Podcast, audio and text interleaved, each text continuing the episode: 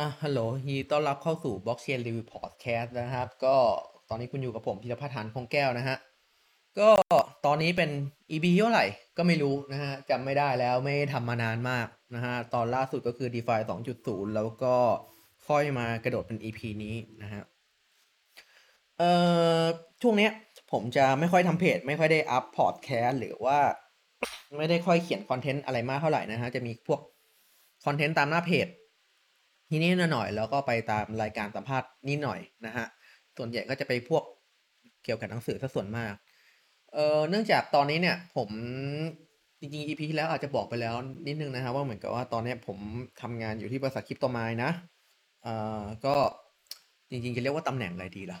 ตอนแรกก็เป็น lead of advisory คือเป็นคนช่วยดู advisory ที่เป็นบริษัทที่ได้รับ license ตัวผู้แนะนำการลงทุน นะฮะนะฮะ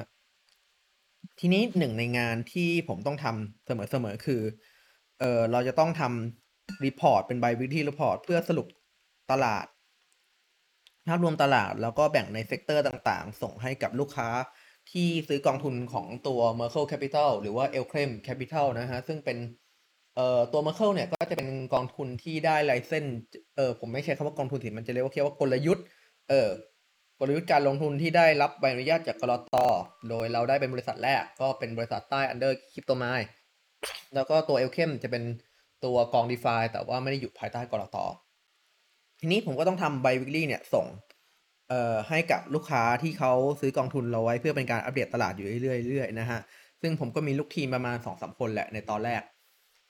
ทีนี้เรื่องของเรื่องมีอยู่ว่าเมื่อประมาณช่วงตอนเดือนธันวาคมปีที่แล้วเนี่ย ปกติกระบวนการในการที่เราจะทำรีพอร์ตเนี่ย เราจะมาสมหัวกันทำประมาณสเอ่อสามหรือสี่วัน ก่อนที่เราจะปล่อยของ เช่น เราจะปล่อยของทุกวันที่หนึ่งกับวันที่สิบหกอย่างนี้นะฮะ ทีนี้พอเป็นวันที่หนึ่งเนี่ย เออเราก็จะคุยกันก่อนหน้านั้นก็คือก่อนหน้านั้น อาจจะเป็นวันที่แบบยี่แปดยี่เก้าแล้วก็ยำ report กันให้เสร็จ เพราะว่าถ้าเกิดสมมติไม่รีบไม่คุยกันแบบกระชั้นชิดเนี่ย ในระหว่างอาทิตย์นั้นน่ะมันอาจจะมีอะไรเปลี่ยนแปลงได้เพราะว่าคริปโตเนี่ยมันเป็นอะไรที่รวดเร็วมากเราก็เลยบอกว่าเอ้ย report เนี่ยเราจะแบบใกล้ๆถึง แล้วเรามายำกันให้เสร็จแล้วก็ปล่อยไป ทีนี้ เรื่องของเรื่องมีอยู่ว่า ตอนปลายปีเนี่ย มันจะเป็นช่วงที่มีเอ่อมีวันหยุดเยอะ เออผมก็มาดูแล้วว่า เอ๊ะ ถ้าเกิดสมมติเราจะมายำ report กันแบบนั้นน่ะพูดง่ายคือเราก็ต้องบอกให้ทุกคนน่ะเอ่อทำงานในช่วงวันหยุด จริง ๆ ก็จะทำได้นะ แต่ผมรู้สึกว่าผมไม่อยากทำเท่าไหร่แล้วที่ผมก็เลยได้แรงบันดาลใจนิดหน่อย ว่า ในตอนปี2000เอ่อ21ตอนต้นต้นปีเนี่ย ผมทำสรุปตลาด แต่ว่าเป็นทำเป็นบทความสั้นๆ ลง Blockchain Review หน่อย ผมคิดว่าเอ๊ะเราน่าจะทำแบบนี้ดูบ้างนะ ทีนี้เราจะได้เหมือนว่ามีเวลานานๆ ในการทำ report แล้วก็ไม่ต้องไปอ่าน report ตอนปลายปี แล้วนอกจากนั้นผมก็ได้ไปอ่านตัว report ตัวหนึ่งก็คือตัว m e s s e r y Report อ่าฮะ เป็น Messari โดย Messari เนี่ยเป็นเว็บเป็น research house ที่หนึ่งนะฮะ แล้วเขาก็ออกตัว report ปี2022มา ซึ่งผมก็อ่านดู ก็หลังจากที่ผมอ่านแล้วเนี่ย ผมรู้สึกว่าผมค่อนข้างสนใจมากนะ เพราะว่ามันสรุปตลาดได้ค่อนข้างดี แล้วก็หลาย ๆ อย่างเนี่ย ถ้าเราอ่านไปเนี่ย เราจะมีความรู้สึกแบบ ถ้าใช้ภาษาง่ายๆก็คือแบบมันกาวอะ คือ report นี้เป็น report ที่กาวจัดๆกาวมากๆเลยกาวว่าอนาคตจะเกิดอะไรขึ้น แต่สิ่งที่น่าสนใจคือใน report เนี้ยเขามีเหตุผลหลาย ๆ อย่างรองรับที่ค่อนข้างน่าสนใจมากเลยนะฮะและนั่นก็เป็นเหตุผลว่า เอ๊ะ ผมก็เลยคิดอยากจะทำตัว report ตัวหนึ่งขึ้นมา ซึ่งเป็นตัว report สรุปปี 2021 แล้วก็คาดการณ์ปี 2022 นะฮะ ก็เลยกลายเป็นตัว Crypto m i n Investment Outlook นะฮะ ถ้าเกิดสมมุติใครอยากดู report ตัวเนี้ย ก็สามารถไปดูได้ที่เว็บไซต์เอ่อ research.cryptomind group นะฮะ เดี๋ยวจะแปะลิงก์ไว้ให้ เพราะฉะนั้นในพอดแคสต์วันนี้เราจะมาเล่าถึง report ตัวนี้แบบคร่าวๆกันนะว่า report เนี้ยพูดถึงอะไรบ้าง เพราะว่าจริงๆมันก็เป็นผลงานของทั้งทีมนะฮะ แล้วส่วนผมเนี่ยก็ได้แรงบันดาลใจจากพี่แวนนิติพงศ์นะฮะก็คือผมจะเป็นคน take credit นะผมตรวจตรวจนิดหน่อยแล้วก็ take credit แล้วผมก็มาเล่าให้ทุกคนฟังนะฮะ ก็มันจะเป็นแค่ส่วนหนึ่งนะ เพราะ report มันยาวประมาณร้อยหกสิบเอ็ดหน้า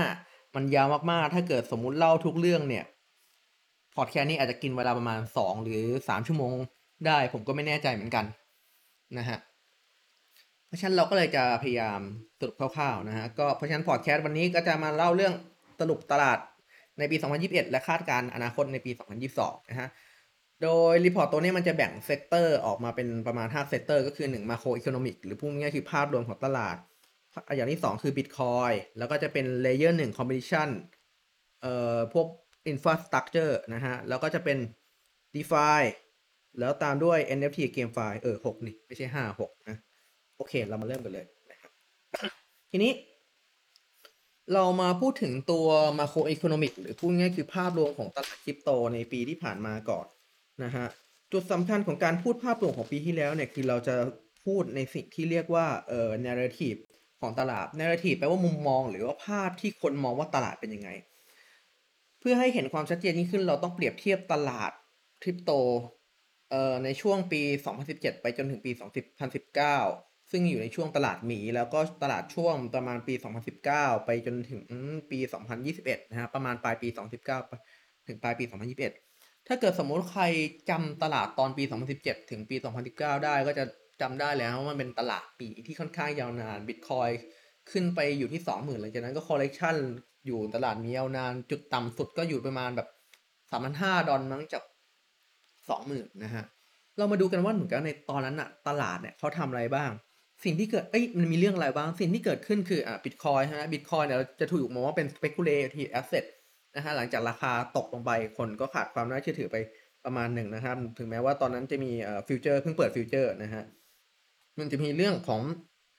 security token ที่เป็นแนวคิดของการนำ asset เอ่อมาทำเป็น tokenization นะฮะ แต่ว่าไอเรื่องพวกนี้ท้ายก็ มันก็เป็นเรื่องที่ครึ่งๆกลางๆ มันยังไม่เสร็จนะฮะ เพราะว่ากระบวนการที่เราจะเอา หลักทรัพย์มาทำเป็นโทเค็นเนี่ยสุดท้ายแล้วมันติดกระบวนการทางกฎหมายยาวนานมากอย่างในไทยมันก็เพิ่งมี SiriHub Token ในปี2000เอ่อ21 ใช่ไหมฮะ แต่จริงๆน่ะ rule หรือกฎระเบียบอะไรที่เหมือนกับว่าแนวคิดที่มันตั้งขึ้นมา มันเริ่มตั้งแต่ช่วงประมาณปี 2018-2019 แล้วมันใช้ take time ประมาณ3ปีนะครับ ทีนี้นอกนั้นมีอะไรกันเอ่อ Ethereum อืม Ethereum เนี่ยคือ บล็อกเชน infra ตัวหนึ่งที่อนุญาตให้ใครก็ตามสามารถขึ้นไปเขียนแอปพลิเคชัน แบบไร้ตัวกลางใด ๆ ก็ได้นะฮะ แต่สิ่งที่เกิดขึ้นคือ Ethereum ไม่มีแอปพลิเคชันอะไรเลยที่เป็น mass product ที่คนใช้นะฮะทำให้ส่วนหนึ่งคือในช่วงปี 2017 ถึงปี 2019 เนี่ย เราจะเห็นเอ่อบล็อกเชนแพลตฟอร์มหรือบล็อกเชน infrastructure หลายตัวที่มาแข่งขัน แล้วบอกว่าจะโค่น Ethereum ลง เราจะมาเป็น Ethereum killer แต่สุดท้ายคือมันไม่สามารถ kill ได้เลย แล้วสุดท้ายเอ่อล้มหายตายจากไปซะเยอะ เหตุผลหนึ่งคืออีเทเรียมเนี่ยกินส่วนแบ่งการตลาดอยู่ที่ 90%แล้วแม้แต่ตัวมันเนี่ยยังเอาตัวไม่ค่อยรอดเลย แล้วตัวอื่นจะมีอะไรรอดนะฮะนอกนั้นก็จะมีเรื่องอย่าง ICO ที่เป็นการระดมทุนนะฮะที่พอพูดได้หน่อย แต่สุดท้ายเอ่อ ICO ส่วนใหญ่ด้วยความที่มันทำก็ได้ แล้วก็มันเปิด Public มากไป แล้วก็มันไม่มี case study อะไรที่เป็น success case ก็ทำให้โปรเจกต์ส่วนใหญ่ค่อนข้างล้มเหลวนะฮะ หรือถ้าเกิดให้ผมสรุปง่ายๆ คือในปี 2017 ไปจนถึงปี 2019 เนี่ย ถ้าเกิดเราไม่นับ Bitcoin กับ Ethereum แล้ว จริง ๆ ทั้งตลาดอะสภาวะของตลาดมันเหมือนกับมันไม่มีอะไรเลย มันไม่มีฐานอะไรเลยด้วยซ้ำคือแบบโปรเจกต์ killer app ดีๆ ก็ไม่มี การที่คริปโตเคเรนซีจะได้รับการยอมรับจากสถาบันมันก็ไม่มีนะฮะ ตอนนั้นอะสภาวะมันจะเป็นอย่างนี้ แต่ในช่วงที่มันเปลี่ยนไปในจุดแรกคือตอนประมาณช่วงปี 2000ปลายเพราะถ้าผมจำไม่ผิดจะเป็นปลายปี 2019 นะ ใช่ปลายปลายปี 2019 หรือว่าแบบช่วงต้นปี 2020นี่แหละที่ บริษัท MicroStrategy ได้ตัดสินใจซื้อ Bitcoin เข้าไปรีเสิร์ชของบริษัท นั่นเป็นครั้งแรกที่ทำให้ Bitcoin เนี่ย เป็นแอสเซทที่ลองได้รับการยอมรับว่าเป็นรีเสิร์ชในระดับสถาบันขึ้นมานะครับทำให้ Bitcoin ได้รับการยอมรับขึ้นมาอีกขั้นหนึ่ง นั่นคือเป็นจุดที่ทำให้พีคได้เปลี่ยนไปเลย ต่อไปเวฟถัดมาคือในช่วงประมาณเอ่อกลางปี 2020 การกำเนิดขึ้นของ DeFi Uniswap ที่เราสามารถเอาเงินไปฝากแล้วได้ yield ได้ผลตอบแทนมี use case มีผลลัพธ์ที่ชัดเจนทำให้คนเนี่ย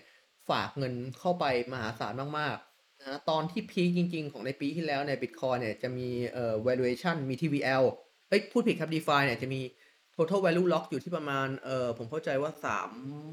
สามร้อยบิลเลียน ก็น่าจะประมาณสามหมื่นสามประมาณสามแสนล้านดอลลาร์สหรัฐนะฮะซึ่งมันเป็นเงินก้อนที่ใหญ่มากๆ มันคือของจริงเลยนะฮะและหลังจากที่ DeFi บูมปุ๊บ เรารู้ว่าเราสามารถสร้างแอป อะไรก็ตามที่มีคนใช้งานบนบล็อกเชนได้ขึ้นมาจริง ๆ แล้ว แนวคิดของ Ethereum Killer ก็เลยเกิดขึ้นมีคนสร้างเอ่อบล็อกเชนอื่น ๆ เพื่อมาแข่งขันกับ Ethereum แล้วมันสามารถแข่งขันได้ เพราะว่ามันมีของแล้วก็เกิดพวก Binance Smart Chain ขึ้นในปี 2020 และหลังจากนั้นก็จะมี Solana, Aave, Terra ตามมาในช่วงประมาณปลายปี 2020 ถึงต้นปี 2021 นะฮะ ก็ตามมาเพียบเลย แล้วก็ในปี 2021 มันก็ยังมีหลายเรื่องที่ตามมา NFT NFT นี่เป็น NFT ที่คุณอาจจะมองว่าเป็นการซื้อขายรูป JPEG นะครับ แต่ว่าเอ่อรายจากรายงานเนี่ย ปีที่แล้วเนี่ย ประมาณเดือนธันวาเนี่ย มีการซื้อขาย NFT อยู่ที่ประมาณ4,000ล้านดอลลาร์สหรัฐ นี่คือวอลลุ่มนะ มันเป็นเงินที่จำนวนมหาศาลมาก ๆ ต่อไปถึงตัวเกมไฟล์ ที่แนวคิดว่าเราสามารถเล่นเกมแล้วได้เงินไปด้วย ไปจนถึง Metaverse ที่ Facebook ประกาศว่าเหมือนก็จะเข้าสู่โลกของ Metaverse นะทำให้เป็นกระแสแฟนเหรียญอะไรที่เกี่ยวข้องเนี่ยวิ่งเต็มไปหมดเลยนะฮะโดยสรุปแล้วเนี่ยผมจะบอกว่าความแตกต่างระหว่างปี 2017 ถึงปี 2019 แล้วก็ปี 2019 ถึงปี 2021 เนี่ยในภาพใหญ่จริง ๆ เนี่ย มันคือฐาน ของตลาดที่จากอันหนึ่งเราพูดถึงสิ่งว่าเอ้ในปี 2017 ถึงปี 2019 เราบอกว่าในอนาคตเราจะมี killer app เราจะมีสิ่งนี้เราจะมีสิ่งนี้แล้วเราเอาไอเดียไปขายไปขายไปขายไปขายเออเราพูดถึงแต่ไอเดียทั้งนั้นเลย แต่ในปี 2019 ไปจนถึงปี 2021 เนี่ยเราจะไม่พูดถึงไอเดียมาแล้ว เวลาเราพูดเนี่ยเราจะไม่พูดว่าไอเดียของคุณ กับไอเดียของผมใครดีกว่ากัน เราพูดกันว่า เอ้ยแอปของคุณกับแอปของผมเนี่ย อันไหนมีการใช้งานมากกว่ากัน มีเงินหมุนเยอะกว่ากัน นั่นคือสิ่งที่แตกต่าง มันคือธุรกิจที่จับถ้าเกิดเปรียบเทียบกับธุรกิจมันคือธุรกิจที่มีการใช้งานมีลูกค้าหมุน จับต้องได้แล้วมันเป็นภาพความแตกต่างที่ค่อนข้างชัดเจนมากใน2ยุคที่ผ่านมานะฮะนอกจากนั้นปีที่แล้วเนี่ยเป็นปีที่เอ่อมีการลงทุนในโลก Cryptocurrency เยอะทุกเยอะที่สุด คือเขาบอกว่าแบบ ถ้าเกิดเราเทียบปีที่แล้วปีเดียวกับ 6 ปีที่ผ่านมารวมกันน่ะปีที่แล้วปีเดียวเนี่ยเยอะกว่า 6 ปีที่ผ่านมาอีกโดยปีที่แล้วปีเดียวเนี่ยมีการลงทุนมี VC ลงทุนในโลก Cryptocurrency ประมาณ 24,000 ล้านดอลลาร์ มีจำนวนดีลประมาณ 1,700 ดีลด้วยซ้ำคือเราจะเห็นการลงทุนในปี 2021 เนี่ย เยอะเต็มไปหมดเลยนะฮะ ซึ่งเราสามารถ คาดคะเนได้ว่าหลังจากเกิดเกินการลงทุนไปแล้ว มันจะเกิด product ขึ้นในช่วงปี 2022 หรืออาจจะเป็นช่วง product หรืออาจจะเป็นในปีหน้านะครับ ทีนี้พอเรามาดูพวกดีลเหล่านี้เรามาดูว่าเออ sector ที่เขาเกิดการลงทุนเนี่ย มันจะมีหลายอย่างมี NFT มี DeFi GameFi Metaverse มี Payment นู่นนี่นั่นเต็มไปหมด แต่พอเราไปดู sector ที่ได้รับเงินลงทุนน้อยที่สุดอะ มันกลายเป็น sector ของพวก Crypto Financial นะฮะหรือพวก Exchange หรือพวก Marketplace พวกนี้คือมันเป็นการเงินก้อนที่ใหญ่ที่สุดในการลงทุนปีที่แล้ว เป็นเงินก้อนจากบริษัทที่อยู่ทางด้าน traditional กระโดดเข้ามาในโลกคริปโตซะส่วนมากมันเห็นชัดเจนว่าแบบเทรนด์อะมันมา เพราะเขาพบการ invest มันมีการ invest ปริมาณมหาศาลมาก ๆ ในปีที่แล้วนะครับ นอกจากนั้นยังมีเอ่อการ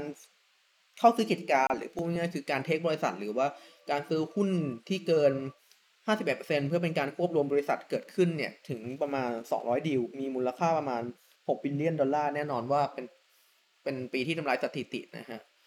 ถ้าผมจะไม่ผิดเอ่ออันดับหนึ่งจะเป็นการเข้าซื้อบิตโกของ Digital Galaxy จริงๆ Bitcup เนี่ยที่ถูกซื้อไปเนี่ย จริง ๆ มันก็มีมูลค่าเป็นดีลที่มีมูลค่าลำดับ5ของโลกเลยนะเออและนี่คือภาพรวมในแง่ของ narrative ในปี 2000 เอ่อที่ผ่านมาทั้งหมดแล้วกันผมใช้คำว่าที่ผ่านมาทั้งหมดนะนี่คือความเปลี่ยนแปลงไปที่ผ่านไปทีนี้คำถามคือแล้ว ปีนี้จะเป็นยังไงในแง่ของภาพกว้างนะฮะเราก็จะมาวิเคราะห์กัน หนึ่งในสิ่งที่คุณต้องเข้าใจเกี่ยวกับโลกตลาดคริปโต คือตลาดคริปโตเนี่ยไม่ว่ามันจะใหญ่โตแค่ไหน จริง ๆ มันก็เป็นตลาดที่เอ่อเรียกได้ว่า เป็นตลาดที่เล็กเมื่อเทียบกับตลาดหุ้นหรือตลาดอื่น ๆ เพราะฉะนั้นถ้าเกิดสมมุติว่าเกิดการผันผวนทางด้านนโยบายการเงินหลักของโลกเนี่ย ตลาดคริปโตก็จะส่งผลเป็นไปตามกันนะฮะเพราะฉะนั้นเราจะมาดูปัจจัยด้าน เออนโยบายทางการเงินดีกว่านะฮะเออโดยส่วนตัวเนี่ยผมมองว่าถ้าเกิดเรามองในแง่ของปัจจัยบวกนะ ถ้าเกิดเรามองในแง่ของปัจจัยบวก เราจะพบว่าปีนี้เป็นปีที่มีภาวะเงินเฟอ้อค่อนข้างสูง เราต้องยอมรับนะฮะ เออรู้สึกอเมริกาจะเป็นเงินเฟอ้อสูงที่สุดในรอบกี่ปี ผมจำไม่ได้แล้วนะครับ ทีเนี้ยการที่ภาวะเงินเฟอ้อสูงขนาดนี้มันทำให้เออนักลงทุนเนี่ย อาจจะเปิดโหมด risk on หรือพูดง่ายๆคือนักลงทุนอะอาจจะลงทุนในลักษณะที่เสี่ยงขึ้น เพราะว่าเขามองว่าถ้าเกิดเราลงเขาลงทุนแบบไม่เสี่ยงเนี่ย สุดท้ายเนี่ย เงินที่เขาจะงอกเงยเนี่ย มันจะไม่สามารถต่อสู้กับเงินเฟอ้อได้นะฮะอันนี้ก็เป็นแนวคิดหนึ่งแต่ว่าก็มีแนวคิดตรงกันข้ามเหมือนกันนะว่าเหมือนกับคนอาจจะเก็บเงินหรือลงทุนน้อยลงก็ได้นะครับ นอกจากนี้คือ ปีนี้จะมีเป็นปีที่เอ่อนโยบายของเฟดเนี่ยมีการ tapering หรือว่ามีการเพิ่มดอกเบี้ยหลายครั้งต่อหลายครั้งนะครับ แต่ว่าตรงนี้เนี่ยถ้าเกิดเราพูดถึงการนโยบายการเพิ่มดอกเบี้ยเนี่ยมันจะเป็นการชะลอการลงทุนในคริปโตใช่ไหมครับหลายๆคนก็อาจจะคิดว่าเออมันก็อาจจะทำให้ตลาดคริปโตค่อนข้างย่ำแย่ ซึ่งผมมองว่ามันก็มีส่วนแหละ แต่พอเราพิจารณาดีๆ แล้วเนี่ย ถ้าเกิดเราไปย้อนดูตอนปี 2018 ไปจนถึงปี 2019 เนี่ย มันจะเป็นตอนที่เกิดสิ่งที่เรียกว่า QE เอ่อ unwind นะฮะ หรือพูดง่ายๆ คือเฟดเนี่ยตัดสินใจดึงเงินกลับมาที่เฟดเพื่อทำลายเงินทิ้งนะฮะ โดยตอนนั้นน่ะเราไปเปิดดู balance sheet ของเฟดได้ balance sheet ของเฟดจะมีมูลค่าอยู่ที่ประมาณ 4.5 ล้านล้านตอนประมาณปีต้นปี 2018 แล้วค่อยๆ ลดลงลดลงเรื่อยๆ จนไปถึงประมาณ 3.8 ล้านล้านในช่วงประมาณปี 2019 นะครับ ก็จะหายไปประมาณ 7 แสนล้านดอลลาร์สหรัฐนะครับ แต่สิ่งที่เกิดขึ้นคือในช่วงโควิดโควิด หลังจากในช่วงประมาณปีต้นปี 2020 นะฮะ เอ่อ supply เงินของอเมริกาเนี่ยจาก 3.8 ล้านล้านเนี่ยกระเด้งไปถึง 8.5 ล้านล้าน ในระยะเวลาประมาณปีนิดๆนะฮะ ปีนิดๆพูดง่ายคือมันมีเงินประมาณแบบ 5.5.7ล้านอะ5.7ล้านล้านโผล่ขึ้นมาเป็น supply ระบบ เพราะฉะนั้นคือผมมองว่า ไม่ว่าในปีนี้เราจะเกิดการ tapering กี่ครั้งก็ตามสุดท้ายแล้วมันก็ยังมีเงินจำนวนมากที่หลงเหลืออยู่ในตลาดนะฮะ แล้วก็ถ้าอัปเดตในวันที่ผมพูดอยู่ในตอนนี้ก็คือประมาณช่วงกลางเดือนกุมภาเนี่ยเฟดเพิ่งบอกว่าแบบเฟดมี ตั้ง schedule แล้วว่าจะหยุดการ QE เงินเพิ่ม แต่ไม่ได้บอกว่าจะมีการดึงเงินกลับเมื่อไหร่นะครับ แต่ว่าสิ่งที่เกิดขึ้นในปี 2018 2019 เนี่ยเขาไม่ใช่แค่หยุด QE แต่เขาหยุดดึงเงินเขาดึงเงินกลับไปเลย แต่ตอนนี้เขาบอกแค่ว่าอ่างั้นหยุด QE ก่อนนะครับ นี่คือปัจจัยในแง่บวกนะครับ แต่ว่าปัจจัยในแง่ลบอะ่ะมันก็มีเหมือนกันนะฮะ เพราะว่าถ้าเกิดเราพูดถึง tapering เนี่ย tapering ก็เป็นเหตุการณ์ที่จะทำให้ เอ่อเกิดความผันผวนและความไม่แน่นอนในตลาด แล้วเท่าที่ดูเนี่ยเฟดเนี่ยอาจจะประกาศการทำ tapering หลายครั้งในปีนี้นะคือท่าทีมันไม่แน่ไม่นอนมันอาจจะทำให้นักลงทุนเนี่ยเกิดความไม่มั่นใจในการลงทุนก็ได้นะฮะและอีกอย่างหนึ่งคือถ้าเกิดสมมุติเรานับไซเคิลของตลาดคริปโตเนี่ยถ้าเกิดเรานับไซเคิลทุกสี่ปีอะเอ่อตลาดบูเนี่ยตลาดบูรันเนี่ยมันจะได้ผ่านพ้นเราไปแล้วเรียบร้อยแล้วประมาณช่วงปีปลายปี 2020 มาจนถึงสิ้นปี 2021 มันคือ มันควรจะเป็นการจบรอบ bull run เรียบร้อยแล้ว ถ้าเกิดเราเทียบกับในอดีตนะฮะแล้วปีนี้ควรจะเป็นปีที่เหมือนกับว่าเป็น bear market อืมแต่ด้วยทั้งหมดทั้งมวลที่ผมบอกว่าตลาดมันมีฐานทั้งหมด แล้วก็จากการที่ผมสรุปมาทั้งหมดเนี่ย ผมมองว่าปีนี้ตลาดมันจะไม่ถึงกับ bear แต่มันมีความเป็นไปได้สูงมากที่ตลาดปีนี้มันจะอยู่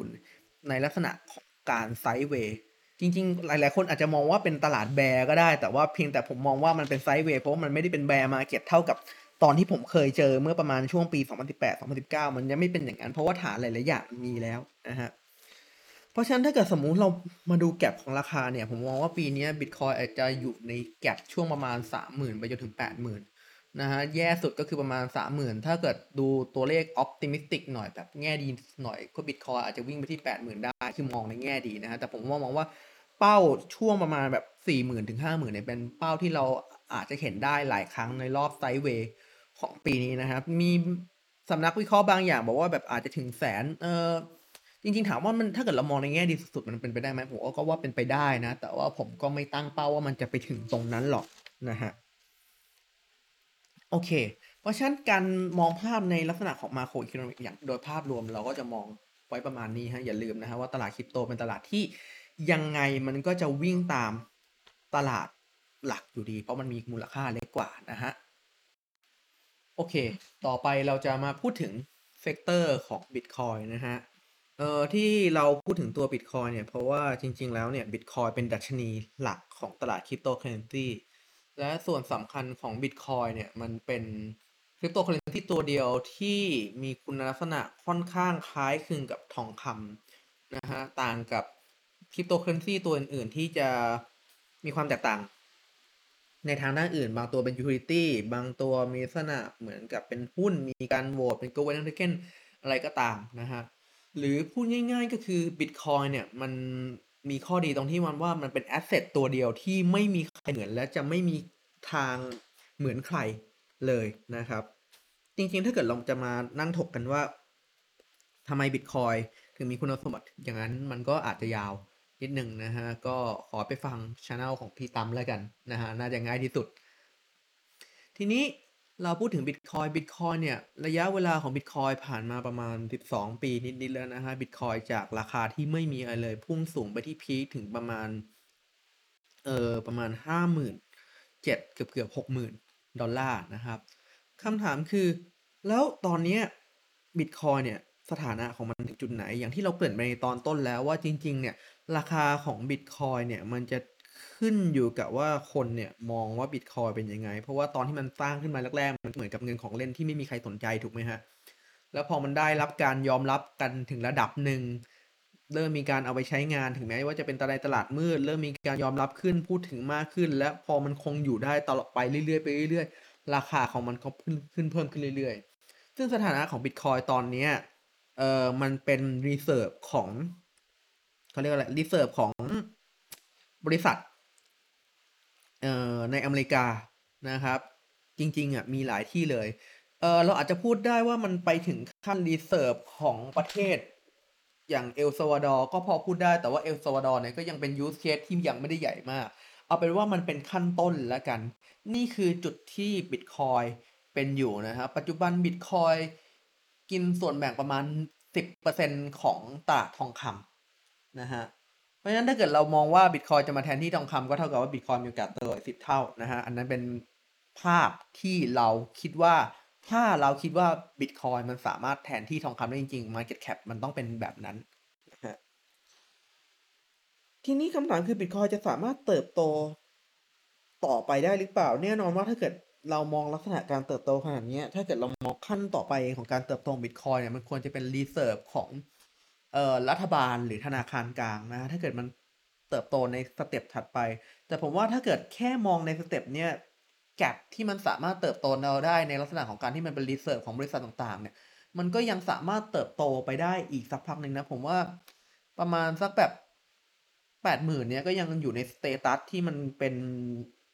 reserve ของบริษัทอยู่ ถ้าเกิดมันเป็น reserve ของธนาคารหรือธนาคารกลางรัฐบาลเนี่ยมันน่าจะโตขึ้นไปหลายเท่าเลย แต่ว่าอันนั้นน่ะเป็นภาพในอนาคตที่อาจจะเกิดหรือไม่เกิดก็ได้ในอนาคตอันใกล้หรืออันไกลนี้นะฮะโอเค แต่ว่าพอเรามาพูดถึงบิตคอยเนี่ยอย่างที่บอกว่ามันมีข้อได้เปรียบตรงที่มันไม่มีใครเหมือนนะฮะตรงเนี้ยมันเป็นจุดสำคัญที่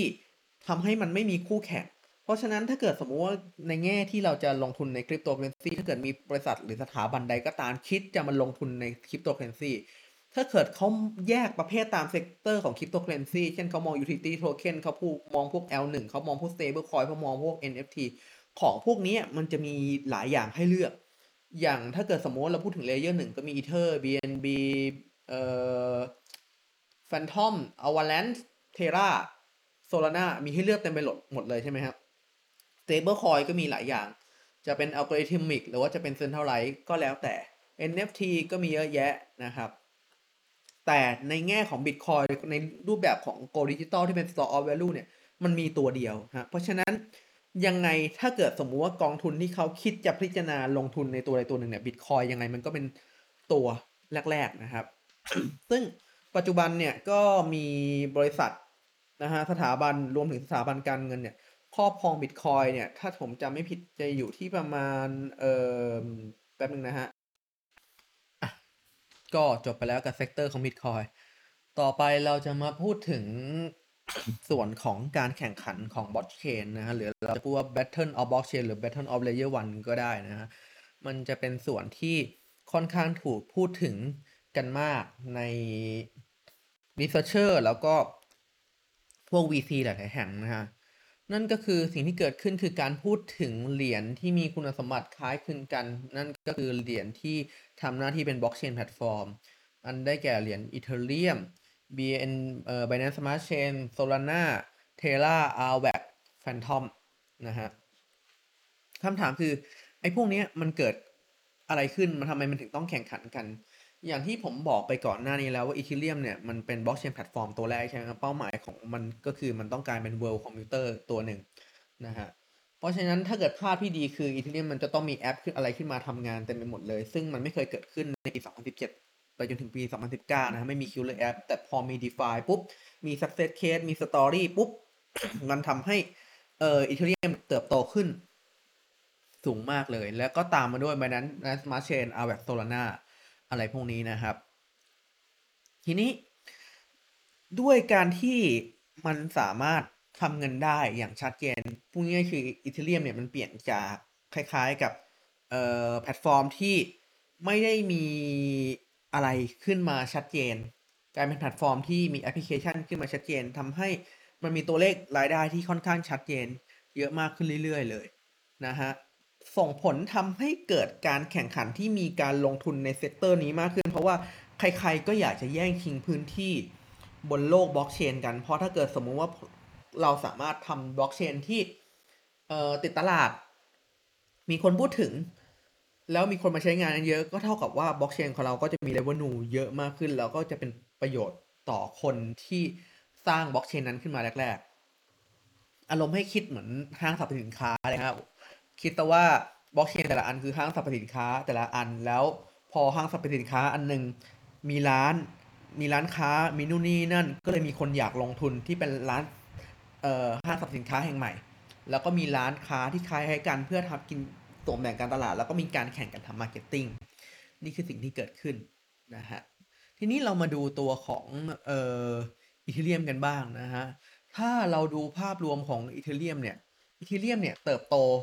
ค่อนข้างมากเลยนะฮะแม้ว่าค่าธรรมเนียมจะค่อนข้างแพงนะฮะถ้าเกิดสมมุติว่าเราไปดูเรื่องเอ่อรายได้ของที่เกิดจากค่าธรรมเนียมเนี่ย ในปีที่ผ่านมาปี 2021อีเทเรียมเก็บค่าธรรมเนียมไปได้ประมาณ อืมผมในตัวนี้ประมาณ 6,000 ล้าน ซึ่งสูงมากๆ สูงมากสูงมากๆเลย ตัวเลข 6,000 ล้านเนี่ยเป็นตัวเลขที่ เห็นได้ชัด มันจับต้องได้ไงนะฮะและหลังจากอีเทเรียมสักเซสแล้วแล้วก็เกิด BNB ใช่ไหมฮะ BNB ไปออกมาเป็น Binance Smart Chain Binance Smart Chain เนี่ย มันเป็นข้อพิสูจน์ที่ชัดเจนเรื่องหนึ่งครับ คือเออแนวคิดเรื่องเออเทคโนโลยีของบล็อกเชนเนี่ย มันดรอปลงไป เพราะ Binance Smart Chain เป็นตัวพิสูจน์ในจุดนั้นนะฮะ เนื่องจากว่าถ้าเกิดเราอยู่ในยุคปี 2017 ถึงปี 2019 เนี่ย มันจะเป็นการแข่งขันกันที่บอกว่าแบบ tech ของใครดีกว่ากัน เอ่อ tech ของบล็อกเชนตัวนี้ดีกว่า tech ของบล็อกเชนตัวนี้กัน แล้วแข่งกันเรื่อง tech อ่า Ethereum บอกว่า tech ของผมดีที่สุดนะฮะ แต่ Binance Smart Chain เนี่ยเป็นอะไรที่ต่างออกไป Binance Smart Chain เนี่ยทำการฟ้องออกจาก Ethereum แล้วเปลี่ยนระบบเป็น Proof of Authority ที่ไม่มีความเป็น Decentralized เลย แม้แต่นิดเดียวนะฮะ แต่กลายเป็นว่า Binance Smart Chain นั้นกลับประสบความสำเร็จโต อย่างมากในตั้งแต่ตอนเปิดตัวประมาณปลายปี 2020 มาจนถึงกลางกลางปี 2021 เป็นช่วงขาขึ้นของ Binance Smart Chain มันจะทำให้เห็นว่าเฮ้ยคนแคร์เรื่องเทคโนโลยีน้อยลงนะฮะแล้วถ้าเกิดสมมุติเราไปเทียบจำนวนธุรกรรมที่เกิดขึ้นเนี่ยเอ่อจำนวนตอนที่พีคๆเนี่ยอีเทเรียมเนี่ยเอ่อประมาณเดือนพฤษภาคมปี 2021อีเทเรียมมีจำนวนธุรกรรมอยู่ที่ประมาณ 7 ล้านธุรกรรม แต่บน Binance Smart Chain ในเดือนพฤศจิกายน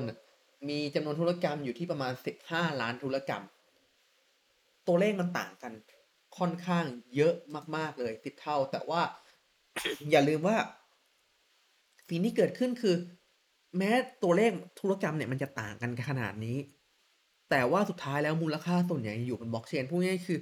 ปริมาณมูลค่าต่อหนึ่ง transaction ที่เกิดขึ้นบน Ethereum นะแพงกว่า Binance Smart Chain มากนะฮะ โดย Binance Smart Chain เนี่ยก็เริ่มเข้ามากินส่วนแบ่งการตลาดได้สำเร็จในช่วงประมาณเดือนพฤษภาคมของปีที่แล้ว โดยกินส่วนแบ่งการตลาดในแง่ของ TVL ไปประมาณ 21%โดย Ethereum เนี่ยจะอยู่ที่ 65%แต่อย่างไรก็ตามนะฮะ สิ่งที่เกิดขึ้นก็คือ Binance Smart Chain เนี่ยก็ เอ่อตกต่ำลงนะฮะมันก็กินส่วนแบ่งการตลาดน้อยลงเพราะหลังๆที่มีเชนอย่าง Phantom แล้วก็ Avalanche ออกมา คือเชนพวกนี้มันเป็นเชนที่เออในแง่ของเทคแล้วก็ในแง่ของความเป็นดิเซนเท่าไรอะผม ผมไม่อยากฟันธงนะ แต่เอาง่าย ๆว่าเออยังไม่สามารถดึง ความสนใจจากคนที่เล่นอีเทเรียม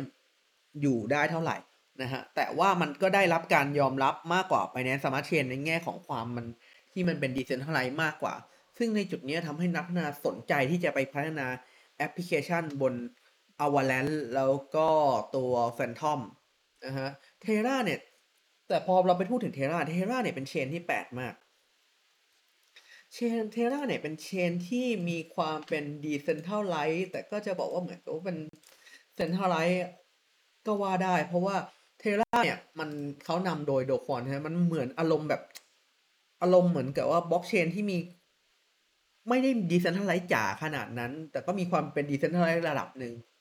แล้วก็คุมโดยเหมือนกับว่า VC เจ้าหนึ่งที่พร้อมจะอัดฉีดเงินเข้ามาแต่ VC นั้นนะมีเงินเยอะขึ้นเรื่อยๆ ซึ่ง Terra เนี่ยข้อดีคือ success จากตัว UST นะซึ่งเป็นอะไรที่ค่อนข้าง ไม่เหมือนใครตัว UST เนี่ย คือถ้าเกิดเราพูดถึงในแง่ของ algorithm stable coin เนี่ย ยังไงต้อง UST ของ Terra เท่านั้นถึงแม้ว่ามันจะมีความเสี่ยงนะฮะ เพราะฉะนั้นตอนนี้ภาพรวมของตัวการแข่งขันบน layer หนึ่งอะสิ่งที่เกิดขึ้นคือมันเริ่มจาก Ethereum Ethereum ส่วนแบ่งการตลาดเยอะ แล้วก็มาที่รายย่อย รายย่อยก็กระโดดมาที่ Binance Smart Chain แล้วก็เริ่มมี Solana เริ่มมี Terra อะไรพวกนี้เต็มไปหมด ใช่ไหมฮะ แต่สุดท้ายคือสิ่งที่เกิดขึ้นคือไบEthereum ก็ยังกินส่วนแบ่งการตลาดส่วนใหญ่ แม้ว่าค่าธรรมเนียมจะแพงนะฮะ มันเหมือนกับว่า user ที่ใช้งาน Ethereum เนี่ยเป็น user ที่เป็น High Net Worth ที่เขาไม่ได้แคร์ว่าค่าแก๊สจะยี่สิบดอลสี่สิบดอลเขาไม่ได้แคร์เขาแคร์แค่ว่ามันใช้งานได้สำหรับเขานะครับ ทีนี้พอเราพูดถึงตัว Ethereum ที่มีปัญหาเรื่องค่าธรรมเนียมแพงเราก็ต้องพูดถึงการ scaling ของ layer สองนะฮะ เอ่อแนวคิดเรื่องการ scaling ของเลเยอร์สองเนี่ยมันมีมานานแล้วฮะ จริง ๆ ถ้าเกิดเราพูดถึงอีเลียมทีเลียมสองจุดศูนย์เนี่ย มันมีมา มันควรจะเกิดขึ้นในปี2017นสิบเจ็ดนะ แต่ทีมพัฒนาเลื่อนไปเรื่อยเลื่อนไปเรื่อยจน จนไปถึงเอ่อปี2021ปีที่แล้วเพิ่งเริ่มเลเยอร์ศูนย์ใช่ไหมฮะ แล้วก็เริ่มมีการพัฒนารูปแบบของ layer สองต่างๆ ออกมา ไม่ว่าจะเป็นเอ่อ zkSync Loopring Optimism Arbitrum นะฮะ แต่ในความเป็นจริงแล้วเนี่ย ผลลัพธ์ของการทดลอง layer สองตัวนี้มันไม่ success เท่ากับ layer หนึ่ง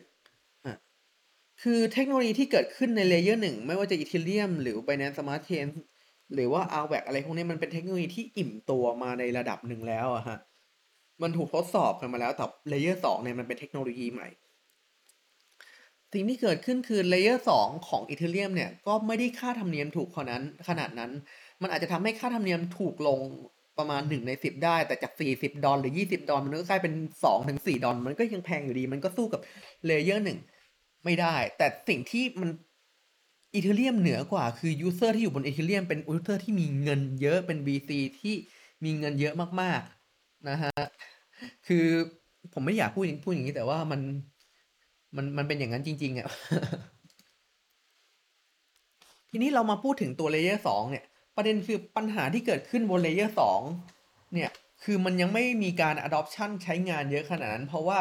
พอเราคิดภาพว่า layer สองของ Ethereum เนี่ยจะเป็นตัวจดปลดล็อกจะเป็นตัวปลดทุกอย่างที่ทำให้เอ่อ Ethereum เนี่ยสามารถใช้ค่าธรรมเนียมที่ถูกลงได้ ซึ่ง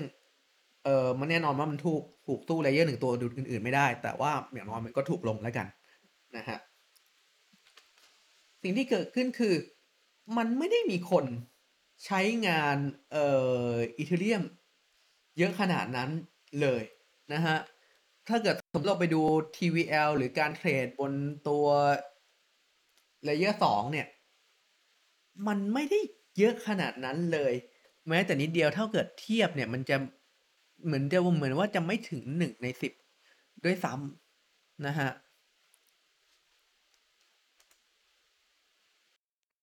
ซึ่งตรงนี้ก็เป็นที่น่าสงสัยว่าทำไม มันก็มีคนออกมาวิเคราะห์ว่าเพราะจริงๆอะคน user ที่อยู่บน Ethereum เนี่ยเขาไม่ได้แคร์เรื่องค่าธรรมเนียมในเมื่อ layer หนึ่งใช้งานได้แล้ว เขาไม่อยาก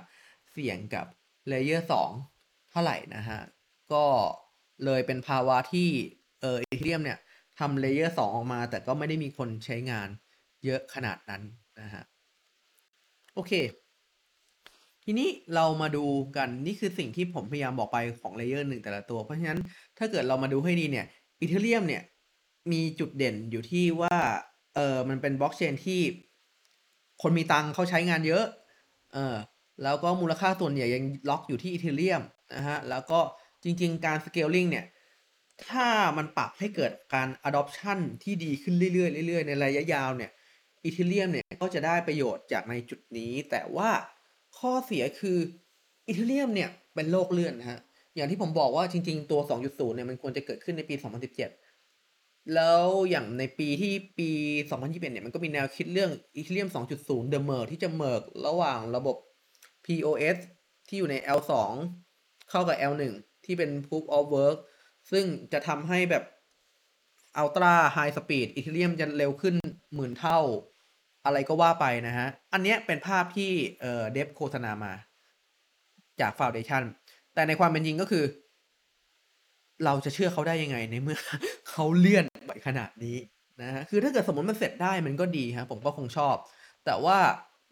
จากประสบการณ์ที่ผ่านผ่านมาทำให้ผมไม่ได้ไว้ใจคิดว่าแบบมันจะสักเซสได้ง่ายถึงขนาดนั้นนะฮะ ส่วน Binance Smart Chain Binance Smart Chain ยังต้องเผชิญกับปัญหาที่ว่าด้วยความที่มันเป็นดีด้วยความที่มันเป็นเซ็นทรัลไลน์มากไปทำให้เออมันไม่ได้มีนักพัฒนาที่เหมือนกับมีอุดมการอะไรมาสร้างนะเขาจะโยกไปที่พวก Avalanche หรือ Phantom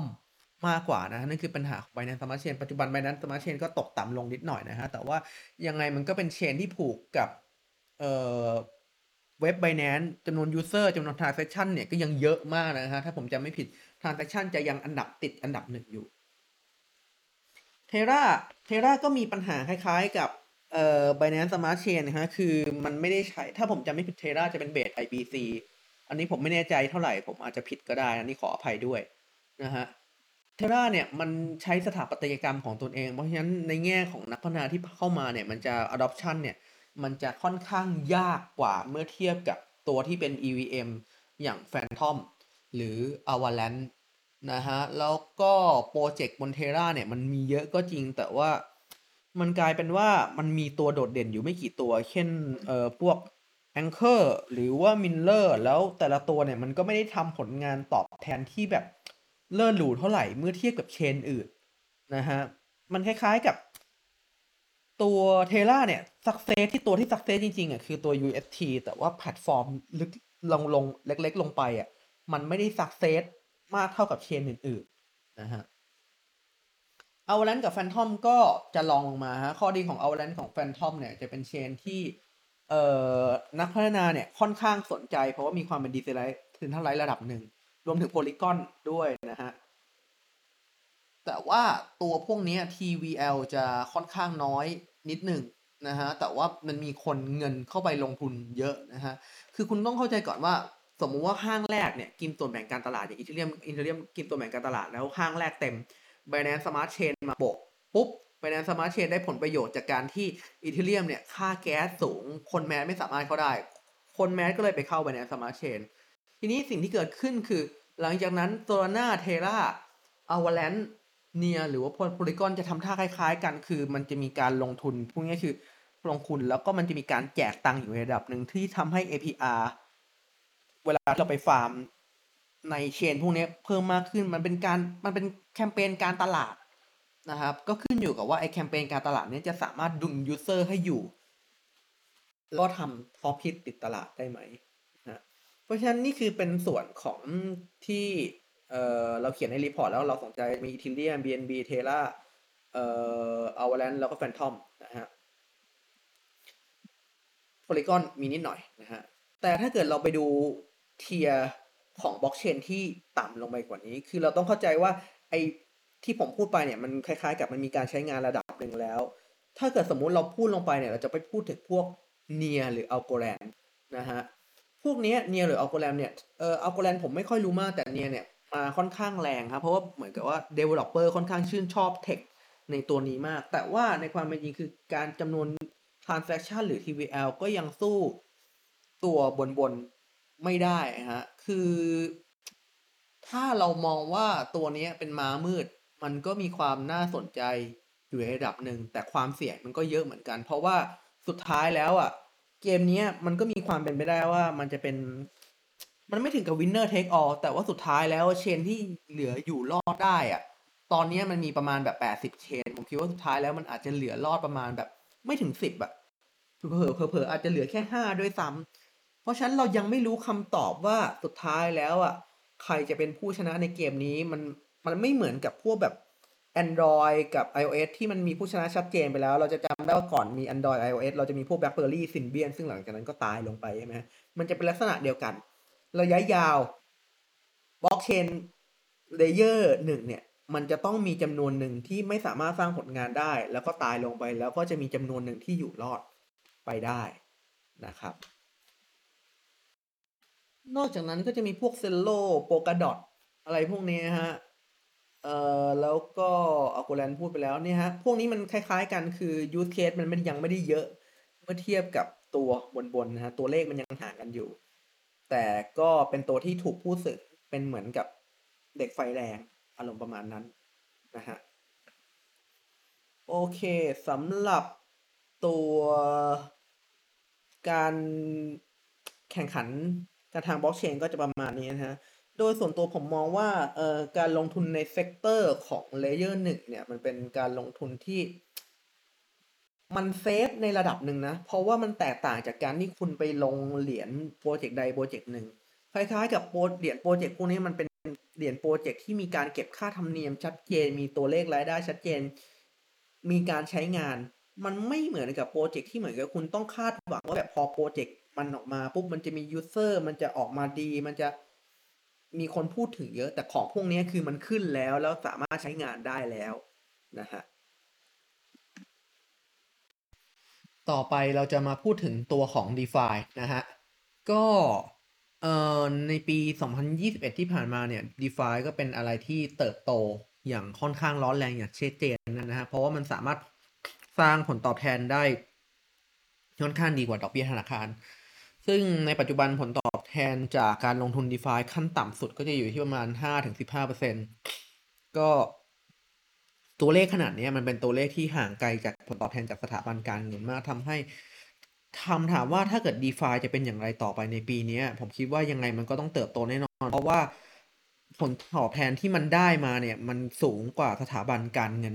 อยู่พอสมควรเลยนะฮะ จากข้อมูลจาก DeFi Dilemma เนี่ยเอ่อ TVL ของ DeFi เนี่ยจะไปพีคอยู่ที่ประมาณเอ่อเท่าไหร่เนี่ย สามแสนล้านนะฮะ ซึ่งโตจากตอนต้นปีประมาณต้นปี 2021 ประมาณ 15 เท่าได้นะฮะ หลังจากตอนที่อีเทเรียมทำสักเซสแล้วก็มีเชนอื่นๆตาตามขึ้นมา มากมายเป็นไปหมดนะฮะ จริงๆ DeFi มันเป็นตัวที่ทำให้เปลี่ยนน r r a t i v e ซะส่วนใหญ่นะ เพราะคุณต้องเข้าใจอย่างที่ผมอธิบายไปในช่วงแรกๆแล้วว่า ก่อนหน้านี้ในช่วงปี 2017 ถึง 2019 เนี่ย มันไม่มีแอปอะไรที่ทำงานได้ แต่ DeFi มันมาปลดล็อกให้ทำงานได้ เพราะฉะนั้นคือมันเลยมีรูปแบบที่จับต้องได้ อย่างเช่น Uniswap เป็นตลาดแลกเปลี่ยน Aave เป็นตลาดกู้ยืม Miller เป็นตลาดนุพันธ์หุ้น DYDX เป็นตลาด Leverage แล้วก็อัลปาก้าเป็นตลาด leverage yield farming มันยังมี use case อีกมากมายที่สามารถคิดได้นะฮะเต็มไปหมดเลย ทีนี้ถ้าเกิดสมมุติเราย้อนกลับไปในยุค DeFi จริง ๆ เนี่ย คำถามคือ DeFi เนี่ยมันแรกเริ่มเนี่ยมันเกิดขึ้นมาจากตัว Uniswap นะ ซึ่ง Uniswap เนี่ยจริง ๆ แล้ว มันเกิดจากการที่คนเนี่ยต้องการจะสร้าง Decentralized Exchange แต่ว่าไม่มีสภาพคล่องนะฮะ ทีนี้พอไม่มีสภาพคล่องขึ้นมาก็เลยสร้าง Uniswap มาเพื่อเป็นการจูงใจสร้างแรงจูงใจให้คนเนี่ยมาปล่อยสภาพคล่องในระบบโดยแลกกับที่เขาจะได้ค่าธรรมเนียมแบบ 100%ไปเต็มๆนะฮะ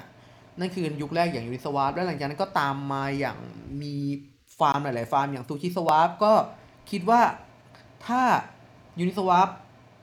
นำตลาดอยู่ก่อนแล้ว เขาจะทำยังไงดี เขาก็เลยแนะนำเขาก็เลยแนะนำวิธีการแจกเหรียญ Golden Token เกิดขึ้น ซึ่งก็ทำให้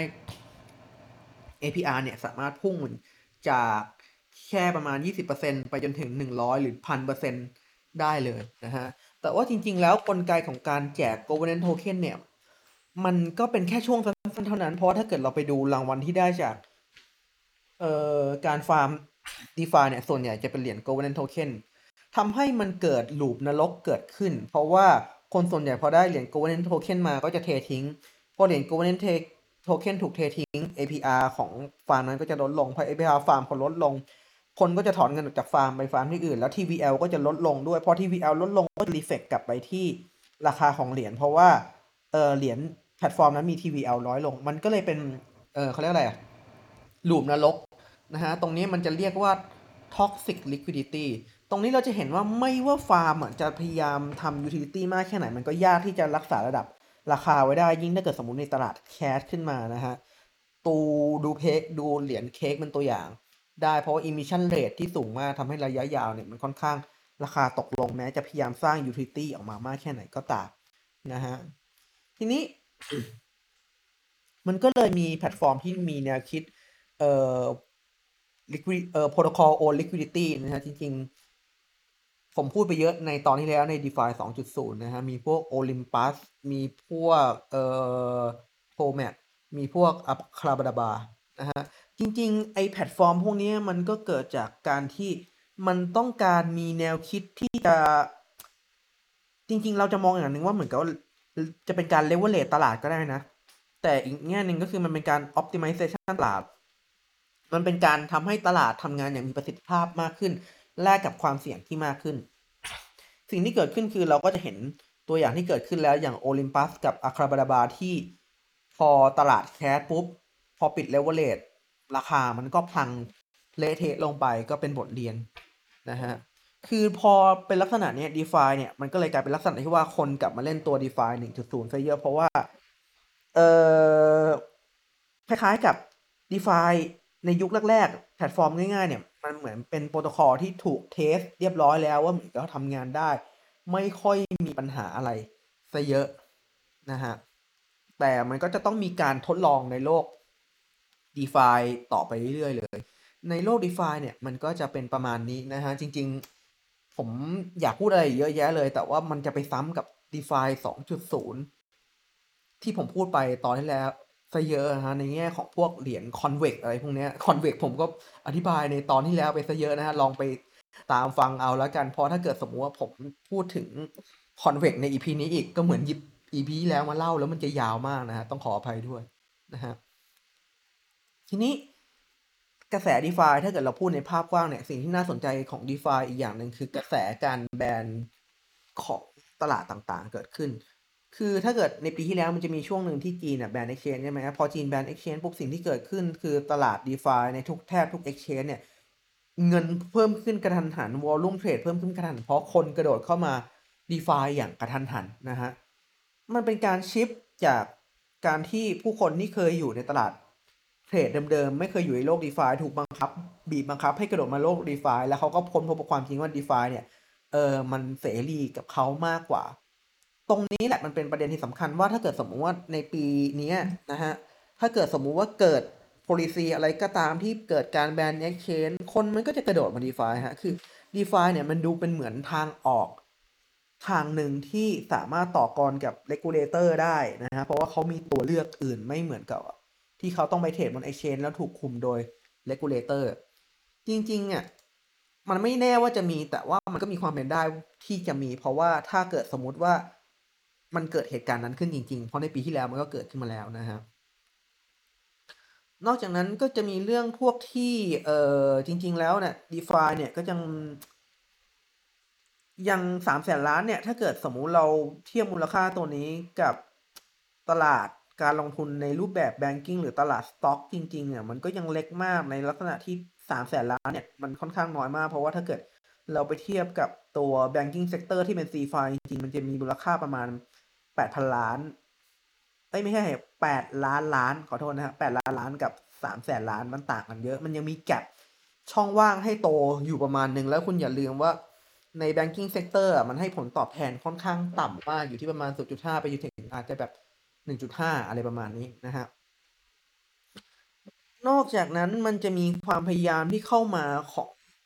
สถาบันที่เข้ามาเชื่อมต่อกับ d e f าอย่างเช่น สมมติว่าพวกกองทุนอ่าอย่าง Grayscale ก็ทำกองทุน d e f าเหมือนกันใน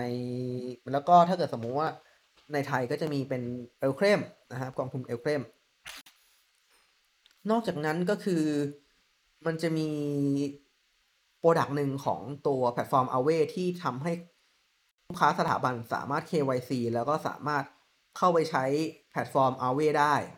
นะฮะ มันเป็นการ plug-in กันระหว่าง CeFi DeFi จะว่างั้นก็ได้เพราะว่าโอกาสของ DeFi มันเป็นจุดที่ C f i มองว่าถ้าเกิดเขาสามารถคุมรูปแบบของ compliance ดีๆ เนี่ยเขาสามารถเข้าไปหาประโยชน์จากตรงนั้นได้นะฮะและนั่นก็คือผลสรุปจาก DeFi ใน part นะฮะ จริงๆ sector ใหญ่มันจะไปอยู่ sector ของตัวพวก DeFi ส่วนที่ศูนย์หรือ Convex ซะเยอะนะที่ผมอยากจะเล่าแต่ว่าผมพูดไปเยอะแล้วในพาร์ทที่ผ่านมาเพราะฉะนั้นขอข้ามไปละกันนะฮะ ถ้าให้พูดรวมๆก็คือ DeFi ผมคิดว่าแบบปีนี้มันอาจจะไม่ร้อนแรงเท่าปีที่แล้ว มันจะมีการทดลองใหม่ๆ เกิดขึ้น แต่ว่ามันจะเป็นรูปแบบตลาดที่เฉพาะเจาะจงไปเลย มันอาจจะไม่หวือหวา แต่ว่ามันจะ มีผู้เล่นเข้ามาเรื่อยๆเรื่อยๆ อย่างค่อนข้างแน่นอนในปีนี้นะฮะ นอกจากนั้นถ้าเกิดเราถามว่าจะมีอะไรใหม่ใน part ของ DeFi ในปีหน้าไหม คืออย่างที่บอกว่าผู้เล่นมันเข้ามาแน่แหละ แต่มันจะมีไอเดียอะไรใหม่ ๆ เกิดขึ้นในโลกของ DeFi ไหม อันนี้มันตอบยากนิดหนึ่ง เพราะเราต้องเข้าใจก่อนว่า DeFi รูปแบบที่ต่างๆ ที่ผ่านมาไม่ว่าจะ DeFi 1.0 หรือ DeFi 2.0นะมันจะเป็นการทดลอง แล้วก็ผ่านการทดลอง แล้วก็เป็น case success เป็น case study ที่ success แล้วก็เกิดขึ้นในฝั่ง mass ตอนนี้ในแง่ของ DeFi 1.0น่ะมัน success ใน case study แล้ว แต่ว่าเรื่องราวใหม่ ๆ มันก็ยังต้อง test แล้วก็ต้องรอผลพิสูจน์กันยาวนานนะฮะซึ่งผลพิสูจน์ตรงนี้เนี่ยมันอาจจะไม่ใช่แบบระยะเวลาสั้นๆ แบบ 3-4 เดือนหรอกแพลตฟอร์มพวกนี้ถ้าเกิดเอาให้มันปลอดภัยจริงๆอะมันต้องอยู่ได้อย่างน้อย 1 ปี โดยที่ไม่ได้มีข้อผิดพลาดอะไรเลยเป็นขั้นต่ำ แล้วถ้าเกิดสมมติเราต้องการความปลอดภัยที่มากขึ้นอีกมันก็อาจจะต้องมากกว่านั้นนะฮะนอกจากนี้แล้วในแง่ของตัวเอ่อ stable coin เนี่ย มันก็มีความน่าสนใจอยู่นะฮะ คือ stable coin อย่าง algorithmic stable coin ที่เกิดขึ้นใน Luna เนี่ย มันเป็นเคส success ที่ จะเรียกว่าไงดีผมว่ามันน่าสนใจแล้วมันก็น่ากลัวด้วยเพราะว่าแบบ มันดูเป็นเคส success ที่ success แต่ว่ามันก็ยังดูกระท่อมกระแท่นอยู่นิดหน่อยนะฮะ คือมันคือพยายามความพยายามในการสร้าง stable coin โดยที่ไม่ได้ขึ้นกับตัวกลางแล้วก็ไม่ได้ขึ้นกับอัลกอริทึมเอ้ยไม่ได้ขึ้นกับ asset peg ใด ๆ เลยเป็น algorithmic stable coin ที่ขึ้นอยู่กับระบบล้วนๆ เพราะฉะนั้นถ้าเกิดสมมุติว่าระบบนะมันสามารถอยู่ได้ stable coin ตัวนั้นน่ะ ก็มีก็สามารถอยู่รอดได้เช่นกันนะฮะแต่ข้อเสียคือ เท่าที่ผ่านมาเนี่ยมันมีการ inject เงินแล้วก็ manipulate ตลาดเพื่อให้มันพยายามอยู่รอดได้อยู่พอสมควรเลย มันก็แสดงให้เห็นชัดว่าตอนนี้อีโคซิสเต็มอะมันไม่สามารถแบบรันชิวๆอยู่รอดได้สบายๆนะฮะแต่ตรงเนี้ยมันก็เป็นจุดเด่นอีกอย่างหนึ่งเหมือนกัน เพราะว่าในแง่ของ stable coin เนี่ย stable coin อย่าง คริปโต peg อย่างพวก DAI เนี่ย มันจะไม่สามารถสร้าง supply ออกมาอย่างรวดเร็วได้ เพราะว่าเราต้องใช้ asset ที่มากกว่าในการ back มันนะฮะ นั่นเป็นข้อเสีย พวกนี้คือการเติบโตมันค่อนข้างช้า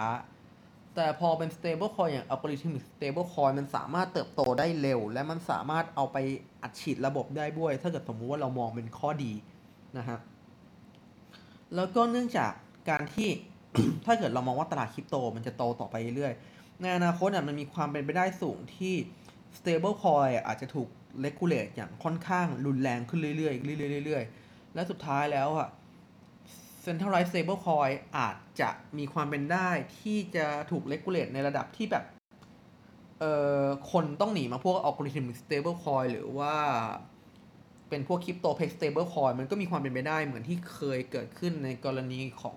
ตอนที่ exchange ถูก hack ถูก exchange ในจีนถูกแบนแล้วคนก็ใหญ่แห่มา DeFi นะฮะ นั่นก็เป็นความเป็นไปได้เหมือนกันนะฮะ โอเค นี่คือการจบ part ของ DeFi แล้วนะฮะ จริง ๆมีอีกหลายอย่างอยู่ใน report นะ ผมอยากให้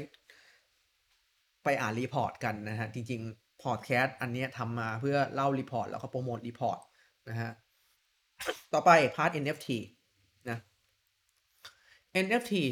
NFT นะฮะมันเริ่มต้นตั้งแต่ช่วงประมาณเอ่อน่าจะประมาณต้นปีสองจะเรียกว่าต้นปี 2021 ก็พอได้นะเออมันเริ่มมาจากที่ NFT เนี่ยมันเอามาขาย ซื้อขายพวกรูปภาพก่อนพูดง่ายคือถ้าเกิดเรามองง่ายๆ ในตอนแรกอะ NFT เนี่ยมาพยายามแทนที่ตลาด art หรือว่าแบบมา elevate ตลาด art ให้เหมือนกับคนสามารถสะสมงาน art กันได้ นะฮะ และนั่นคือเป็น use case แรก ๆ เราจะเห็นรูปภาพอย่าง Beeple ที่มีมูลค่าประมาณ 600 ล้านอะไรเข้าไป แล้วก็แบบมีคนพยายามแบบเข้าไปขายงาน OpenSea เรื่อยๆ นี่เป็น narrative ชุดแรกที่เกิดขึ้นใน OpenSea นะฮะ แต่ว่ามันจะมี narrative ชุดอื่น ๆ ที่เกิดขึ้น และ narrative ที่ผมอยากจะนำเสนอมากคือ narrative ของ PFP หรือ Profile Picture Pic เอ่อ โดยมุมมองของพวก Profile Picture Pic ก็คือเป็นพวกงานอาร์ตที่ขายเป็นรูป Profile Picture ซึ่งอาจจะเป็นรูปล้อเลียน อาจจะเป็นรูปสัตว์รูปตัวการ์ตูน อะไรพวกนี้ฮะ มันเริ่มต้นจากการที่มันมีเอ่อพวก CryptoPunks ทำมาในชุดแรกๆ แล้วคนก็มาตั้งเป็น profile picture กันรัวๆๆๆและมันก่อให้เกิดสิ่งที่เรียกว่า social status ขึ้น social status เนี่ยมันเป็นอะไรที่มีความใกล้เคียงกับโลกปัจจุบันมากนะฮะ ตัวอย่างเช่น สมมุติว่าเวลาที่เราไปซื้อกระเป๋าเนมสักกระเป๋าไปหนึ่งอะจริงๆอะเราไม่ต้องการซื้อแค่กระเป๋า แต่เราต้องการซื้อสัญลักษณ์ เราต้องการซื้อสถานะทางสังคมของเราที่ว่าเราชื่นชอบแบรนด์นั้น แล้วมันเป็นตัวตนของเราในรูปแบบหนึ่งนะฮะมันเกิดขึ้นใน CryptoPunks นะฮะแต่จุดที่มันทำให้ peak จริงๆอะคือมันมีคอลเลกชันหนึ่งชื่อ Bored Ape Yacht นะฮะมันไปเอ่อ collaborate กับ ตัว Adidas ซึ่งเป็นแบรนด์ระดับโลกขึ้นมา ซึ่งจะทำให้เออแล้วก็มีคนที่มีชื่อเสียงโด่งดังเอารูปไปตั้งเป็น profile picture มันทำให้เกิดอุปทานหมู่ ในแง่ของแบรนด์เนมขึ้นมานะฮะและไอ้ Bored Ape Yacht เนี่ยก็ราคาพุ่งไปถึงระดับแบบ 30-50ถึง50 อีเทอร์เลยด้วยซ้ำนะฮะและนั่นเป็นจุดเริ่มต้นของยุคสมัยของ PFP นะครับ ซึ่ง PFP เนี่ย มันก็ต่อยอด ต่อยอดออกไปหลาย ๆ แบรนด์ก็กระโดดเข้ามา เพราะว่าเขามองเห็นแล้วว่าเออ social status เนี่ยมันเป็นเรื่องที่อยู่คู่กับพวกของแบรนด์เนมมาตลอด แบรนด์เนมเข้าใจเรื่องพวกนี้ เขาก็เลยต้องเข้าตลาดนี้มันก็มีคอลเลคชันตามมาอย่างโคลน X ที่ X กับมุราคามิ แล้วก็เอ่อ X กับ Nike นะฮะ นั่นทำเป็นส่งผลทำให้ในช่วงเอ่อประมาณปลายเดือน ไม่สิ เออปลายปีช่วงปลายปี 2021อะ วอลลุ่มใน OpenSea เนี่ยจะพุ่งขึ้นไปประมาณ 4,000 ล้านดอลลาร์สหรัฐนะฮะ แล้วก็ในช่วงมกราก็ยังมีวอลลุ่มที่ไม่แพ้กันทั้งๆทที่อยู่ในตลาดหมีนะฮะ มันทำให้เกิด narrative หมายว่า ถ้าเกิดสมมุติว่าราคาตลาดลงเมื่อไหร่อะคนอะแทนที่จะขายอีเทอร์เขาก็รู้สึกว่าเอาอีเทอร์ไปซื้อ NFT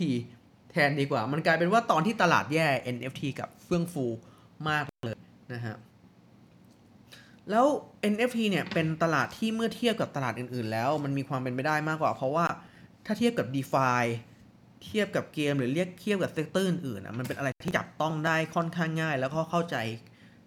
คนทั่วไปสามารถเข้าใจได้ง่ายกว่าเยอะ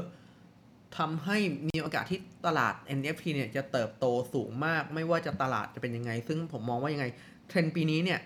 เรื่อง NFT ก็จะเป็นเรื่องใหญ่ ที่จะต้องจับตามองอย่างแน่นอนนะฮะ นอกนั้นก็จะมี narrative อื่นๆ แต่ว่าไม่ใช่ narrative ที่ใหญ่เท่า PFP ฮะ narrative พวกเอ่อการสร้างดาวของ NFT ที่คนพยายามทำกันนะหรือพูดง่ายๆคือพยายามสร้างงานศิลปะแล้วให้งานศิลปะนั้นนะเป็นเหมือนกับของทุกคนแล้วให้โหวตกันได้เพื่อได้มูลค่านะครับ อันนั้นก็เป็นเรื่องที่น่าสนใจแต่ผมก็ต้องยอมรับว่ามันไม่น่าสนใจเท่ากับ การที่แบรนด์ดังๆอะกระโดดเข้ามาดันตลาดนะฮะคือคุณต้องเข้าใจก่อนว่า DAO เนี่ยมันทำขึ้นมาได้ แต่ว่ามันจะมีความขัดแย้งอะไรบางอย่างคือมันจริง ๆ มันจะเป็นคอนเซ็ปต์ที่ดีแหละ แต่ว่าการเคลื่อนตัวของแบรนด์และอัตลักษณ์ของมันก็ทำได้ลำบากเช่นกันโปรเจกต์ที่ success อะส่วนใหญ่ก็จะยังมีอย่าง Loot เออ Loot เนี่ยค่อนข้าง success เลยในการทำของ DAO แต่ว่าตัวอื่นที่ success เนี่ยตอนนี้ยังไม่เห็น success อะไรขนาดนั้นนะฮะ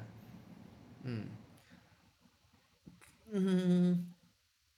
นอกจากนี้ก็จะมีพวกเรื่องอย่างพวก music NFT ที่เหมือนกับว่า เป็นการให้คนซื้อ NFT ที่เหมือนกับเป็น music แล้วก็ได้รับส่วนแบ่งจากระบบสตรีมมิ่งซึ่งตลาดสตรีมมิ่งใหญ่มากเขามองว่าถ้าเกิด มีคนพูดกันว่าถ้าเกิดมันกินส่วนแบ่งการตลาดได้นิดหน่อย มันก็ได้เงินมหาศาลแล้ว แต่ว่าตรงนี้เป็น case study ที่ยังไม่เกิดขึ้นจริง เรียกง่ายๆคือแบบ มันพูดถึงกันอยู่ แต่ว่ามันยังไม่ได้ success เพราะฉะนั้นตรงเนี้ยมันยังเป็นเทรนที่ยังไม่แน่นอนเท่าไหร่ แต่ก็น่าจับตามอง ถ้าเกิดสมมติเทรนมันเกิด จริง ๆ ก็อยากให้ดูเอาไว้ แต่ว่าอย่าเพิ่งสนใจอะไรมาก เพราะว่าจริง ๆ เทรนมันยังไม่เกิดนะครับนอกนั้นก็คือถ้าเกิดเรามองภาพกว้างขึ้นมา คือตอนนี้ตลาด NFT เนี่ยเอ่อ Ethereum ครองเจ้าตลาดไปเรียบร้อยแล้ว จะเรียกว่าจริงๆอะ ตอนนี้ NFT ใน chain อื่นไม่มีความน่าสนใจเลย เพราะ user ที่มีกำลังซื้อมากมาอยู่บน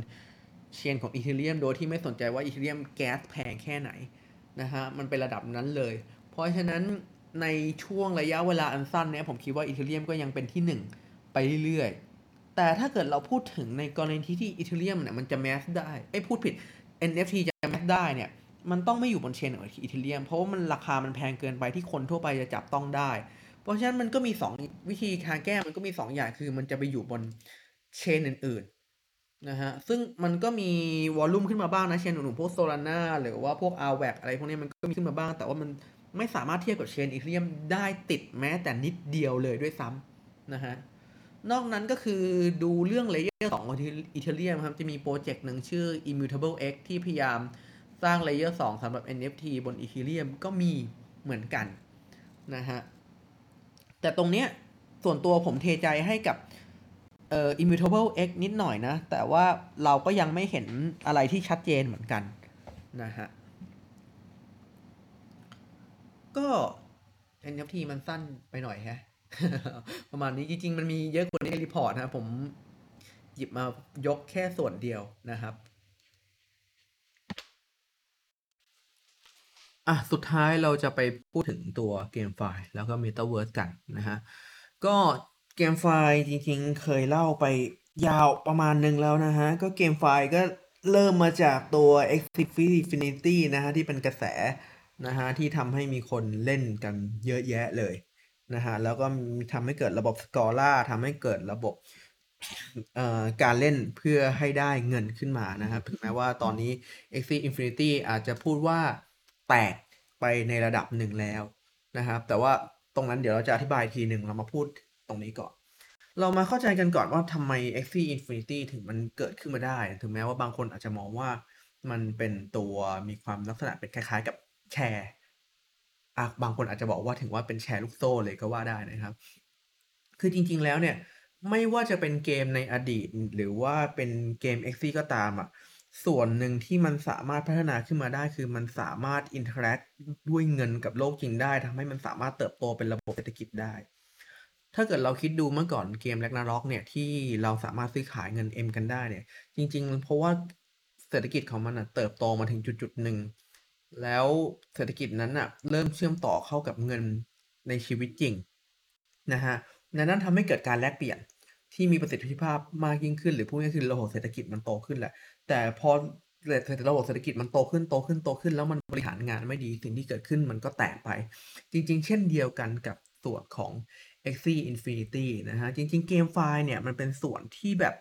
ในถ้าเกิดเราคิดของลักษณะของเกม Pay to Earn เนี่ย เออยังต้อง experimental กันอีกเยอะนะครับทีนี้เรามาดูก่อนว่าเกมที่อยู่ในโลกของความจริงที่มันอยู่กันได้เป็นสิบปีเนี่ย มันจะมีเกมอะไรบ้าง มันจะมีเกมอย่างพวกแบบ พวกเกม Clash of Clans เกมอย่างพวก Diablo หรือว่าเกมออนไลน์จริงๆ แล้วเราก็มีคนเปิดเซิร์ฟเรื่อยๆนะฮะเกมอย่าง World of Warcraft พวกนี้ส่วนที่มันเติบโตขึ้นมาได้เนี่ยคือมันเติบโตขึ้นมาจากการที่เดิมทีเกมเนี่ยมันเป็นเกมที่อะเราฆ่าศัตรูนะเราสมมติเราเล่นเกมเราฆ่าศัตรูไปแล้วเราได้ฆ่า monster แล้วเราได้ monster drop ของมา แล้วเราก็มาใช้ของครับอันนี้เป็นรูปแบบเกมรูปแบบแรกที่เศรษฐกิจยังเล็กอยู่ แต่พอมันมีระบบพวกแลกเปลี่ยนขึ้น ระบบแลกเปลี่ยนนี้ก็จะสามารถเติบโตมาเป็นระบบที่เราสามารถแลกเปลี่ยนของในเกมได้ ตรงนี้มันทำให้เกิดระบบเศรษฐกิจในเกมขึ้น แล้วต่อยอดมา ถ้าเกิดสมมติมันต่อยอดมาเป็นเงินจริงนะฮะนี่เป็นส่วนที่ทำให้เกมในยุคก่อน เติบโตขึ้นมาได้ และ เราจะเห็นว่าแรงงานล็อกเป็นเคสที่ตายไป แต่ว่าเคสที่พอยังยังพออยู่ได้ มันก็มีเหมือนกัน ส่วนหนึ่งที่มันแตกต่างมากจากระบบเกมไฟล์นะฮะ นั่นคือเกมคนเนี่ยส่วนใหญ่เล่นเพื่อความสนุกนะฮะมากกว่าเล่นเพื่อหาเงิน อันนี้เราต้องยอมรับกัน คือถ้าเกิดเราคิดแง่อัตราส่วนในเกม traditional เนี่ยยังไง ก็ถึงแม้จะมีเกมที่สามารถหาเงินได้บ้าง แต่ว่า ยังไงก็มีคนเล่นเพื่อความสนุกอยู่มากแต่ GameFi ภาพที่เกิดขึ้นเนี่ย ถึงแม้ว่า x อบอกตามตรง x อเนี่ยเป็นจุดที่ทำให้อยู่ได้นานที่สุดเมื่อเทียบกับGameFi บางตัวที่เป็นลักษณะอย่าง click to earn อย่างตัว CryptoMines หรือว่า CryptoCars ที่เพิ่งแตกไปเลย จริง ๆ อันนั้นนะมันเห็นภาพชัดเจนว่าจริง ๆ แล้ว product ที่เป็นคำตอบของเกมเรื่องความสนุกของพวกนั้นมันไม่สามารถตอบหาคำตอบได้นะฮะ ทำให้สุดท้ายแล้วไอเกมนี้มันแตกลงไป ผมคิดว่าจริง ๆ ใน report มันเขียนไว้เยอะนะ แต่ว่าคือปัจจุบันมันมี case study ที่มัน suc-มันเห็นชัดเจนมากที่จะไปอธิบายว่าเหมือนกับว่าเกมพวกนี้มันแตกได้ยังไงนะฮะเพราะฉะนั้นนี่คือสภาวะของเกมไฟล์ที่ปัจจุบันเนี้ยมันยังไม่มีความสนุกเลยก็ตาม ซึ่งอย่างที่เห็น a x i Infinity แตกลงไป Infinity เนี่ยเขาก็มีความพยายามที่เหมือนกับเขาจะกลับมา เขาก็มีการพัฒนาตัวเกมพัฒนาเกมเพย์นะ แต่ว่าตอนนี้ก็ยังไม่ออกมาทำให้เราก็ยังไม่รู้ว่าไอ้รูปแบบเกมขั้นต่อไปที่ทีม Axie Infinity ทำเนี่ย จะสามารถตอบโจทย์ในแง่ความสนุกของเกม และทำให้ tokenomic ของเกมสามารถอยู่ยาวได้ไหม เพราะว่ามันต้อง balance กัน ระหว่างความสนุกแล้วก็เรื่องผลตอบแทน ซึ่งตรงนี้เป็นเรื่องที่ใหม่มาก มันต้อง experimental กันต่อ มันจะมีเกมอย่างอ่า Big Time Big Time ก็จะเป็นเกมที่มีชื่อเสียงอันหนึ่งที่เหมือนก็รวม developer เอ่อที่อยู่ในวงการเกมมาก่อนมาทำเกม คิดว่าเกมอาจจะมีความสนุกก็ได้ แต่เราก็อย่าลืมนะว่า success rate ของเกม traditional ที่ไม่มีเรื่อง pay to earn เข้ามาปนเลยเนี่ย มันก็ยังมีโอกาสที่ผิดพลาดได้ เพราะฉะนั้นตรงนี้ผมก็ยังไม่มีคำตอบว่ามันจะเป็นรูปแบบยังไงต่อ แต่สุดท้ายแล้วอะมัน จะเป็นอะไรที่ชัดเจนมากว่า ในอนาคตเนี่ยมันจะเป็นจากคำว่า play to earn เป็น play and earn มันจะเป็นรูปแบบของการที่เราสามารถเล่นเกมแล้วเรา earn ไปด้วยได้ โดยที่มันอาจจะไม่ใช่แบบมหากำไร มันจะ balance ตรงกลางระหว่างเกมที่อยู่ traditional กับเกม pay to earn ที่เราเห็นมานะฮะตรงนี้เนี่ยมันจะมีข้อดีตรงที่ถ้าเกิดสมมุติมันทำดีๆ เนี่ยมันอาจจะเติบโตในแง่ระบบเศรษฐกิจมาก แต่ถ้าเกิดสมมติว่าข้อเสียคือถ้าเกิดมันทำไม่ดีเนี่ย ถ้าเกิด developer ประเมิน tokenomics ตรงไหนพลาดไปเนี่ยสุดท้ายแล้วเกมนั้นก็จะไม่สามารถอยู่ยาวได้กูอาจจะเห็นเกมอีกสักเกมหนึ่งที่โผล่มาแล้วคราวนี้อยู่ได้นานกว่า Axie Infinity แต่มันอาจจะอยู่ได้แค่ประมาณปี 2 ปีแล้วแตกลง ก็เป็นไปได้เหมือนกัน ตรงนี้มันเป็นส่วนที่น่ากังวลเหมือนกันนะฮะทีนี้ตรงส่วนเกมไฟล์เนี่ย มันจะมีไม่เยอะมันมีแค่ตรงนี้แหละ เพราะว่า เคสมันเห็นชัดเจนมากเราไปดูลงเรื่องของ Metaverse บ้างตรงจริงๆ Metaverse เนี่ยมันเป็นส่วนที่แบบแปลกมากเลย มันมีความเชื่อมโยงกับเกมไฟล์ แล้วก็มีความเชื่อมโยงกับ NFT ยังไงไม่รู้บอกไม่ถูก คือพอเป็น Metaverse เนี่ยมันจะเราจะคิดภาพถึงการที่เรามีชีวิตอยู่ในโลกจำลองที่เหมือนกับว่าต้องมีตัวอวตารเดินไปเดินมาใช่ไหมเพราะฉะนั้นจริงๆไอการที่มีตัวอวตารเดินไปเดินมาเนี่ย จริงๆแล้วมันเราจะเรียกมันว่า activity มากกว่า การ play ทีนี้ด้วยรูปแบบของ activity เนี่ยมันทำให้เออมันมีเขาเรียกว่าอะไรอะคุณค่าทางจิตใจในได้หลายรูปแบบมากกว่าแค่การ play to earn ในรูปแบบเกมต่างๆ จริงๆเราจะเห็นภาพแบบนี้ในสังคมเกมบางเกมที่เหมือนกับเขาพวกซื้อ skin มาเล่นเอ่อสร้างกิลทำกิจกรรม activity อะไรต่างๆ แต่ว่า base พวกนั้นเนี่ยยังเป็นถือเป็นการเล่นมากกว่า แต่ว่าพอเป็น Metaverse เนี่ยมันอาจจะเป็นในลักษณะที่เน้น activity มากกว่ามองตามตรง Metaverse เนี่ยมันก็เหมือนกับลักษณะของแง่ของ GameFi เลย จริง ๆ เราอาจจะมองว่ามันแย่กว่าด้วยซ้ำเพราะว่า Case Study ของ Metaverse อะมันยังไม่เกิดขึ้นด้วยซ้ำ Sandbox ยังไม่เสร็จ Decentraland ยังไม่เสร็จยังไม่มี Metaverse ที่เราสามารถเรียกได้ว่าเป็น Metaverse ที่ทุกคนยอมรับเกิดขึ้นมา จริง ๆ เลย แม้แต่อันเดียว มันยังไม่มีเคสทดลองที่แบบ Metaverse success แล้ว fail เหมือนเกมไฟล์ด้วยซ้ำนะครับแต่นี่คือโลกของ Blockchain แล้วก็ Cryptocurrency ในโลกของ Blockchain ของแล้วก็ Cryptocurrency เนี่ยกระแสเป็นอะไรที่สำคัญมากๆ แล้วก็การลงทุนในแง่ของ Metaverse เนี่ยมันเยอะมากๆ หลังจากที่เฟซบุ๊กประกาศเกาหลีประกาศว่าจะลงทุนใน Metaverse ทุกๆที่กลายเป็น Metaverse เป็นกระแสเต็มไปหมดเลย ก็ด้วยกระแสตรงนี้ถ้าเกิดสมมติเราเป็นแง่แง่ลงทุนเราจะโลตามกระแสไปมันก็ไม่ผิดอะไร เพราะว่าดีกว่าเราไปลงทุนในอะไรที่เหมือนกับว่า มันยังไม่เป็นกระแสเลยด้วยซ้ำพูดง่ายๆคือ ถ้าเกิดเราไปเทียบกับว่าเราจะลงทุนในอะไรสักตัวหนึ่งอะแม้เราอาจจะมองว่ามันเป็นกระดาษทั้งคู่ แต่ตัวหนึ่งเป็นกระแสอีกตัวหนึ่งไม่เป็นกระแส เราก็ควรจะเลือกตัวลงตัวที่เป็นกระแสมากกว่านะฮะทีนี้ในส่วนของ Metaverse เนี่ยส่วนสำคัญเลยที่ มันจะเป็นอะไรที่ผมบอกว่ามันเหมือนกับเกมไฟล์บวก NFT ผสมกัน เพราะว่าจริง ๆ แล้ว Metaverse อะมันจะมีส่วนประกอบของการเป็น Social Status ที่สูงมาก เราลองไปยกตัวอย่างดูอย่างเกมอย่าง Sandbox ก็ได้เกมอย่าง Sandbox ที่ยังไม่เปิดเลยนะ แต่ว่ามีคนเข้าไปจับจองซื้อที่ดินของเกม Sandbox เต็มไปหมด แล้วก็เอารูปโลโก้ของตัวเองเข้าไปแปะ การแปะแบบนั้นน่ะมันเป็นการ branding แบรนด์ของตัวเองแบบหนึ่งเป็น Social Status แบบหนึ่งว่าบริษัทของเรา ให้ค่ากับ Metaverse แล้วก็เกิดผลเอฟเฟกต์ในหมู่กว้าง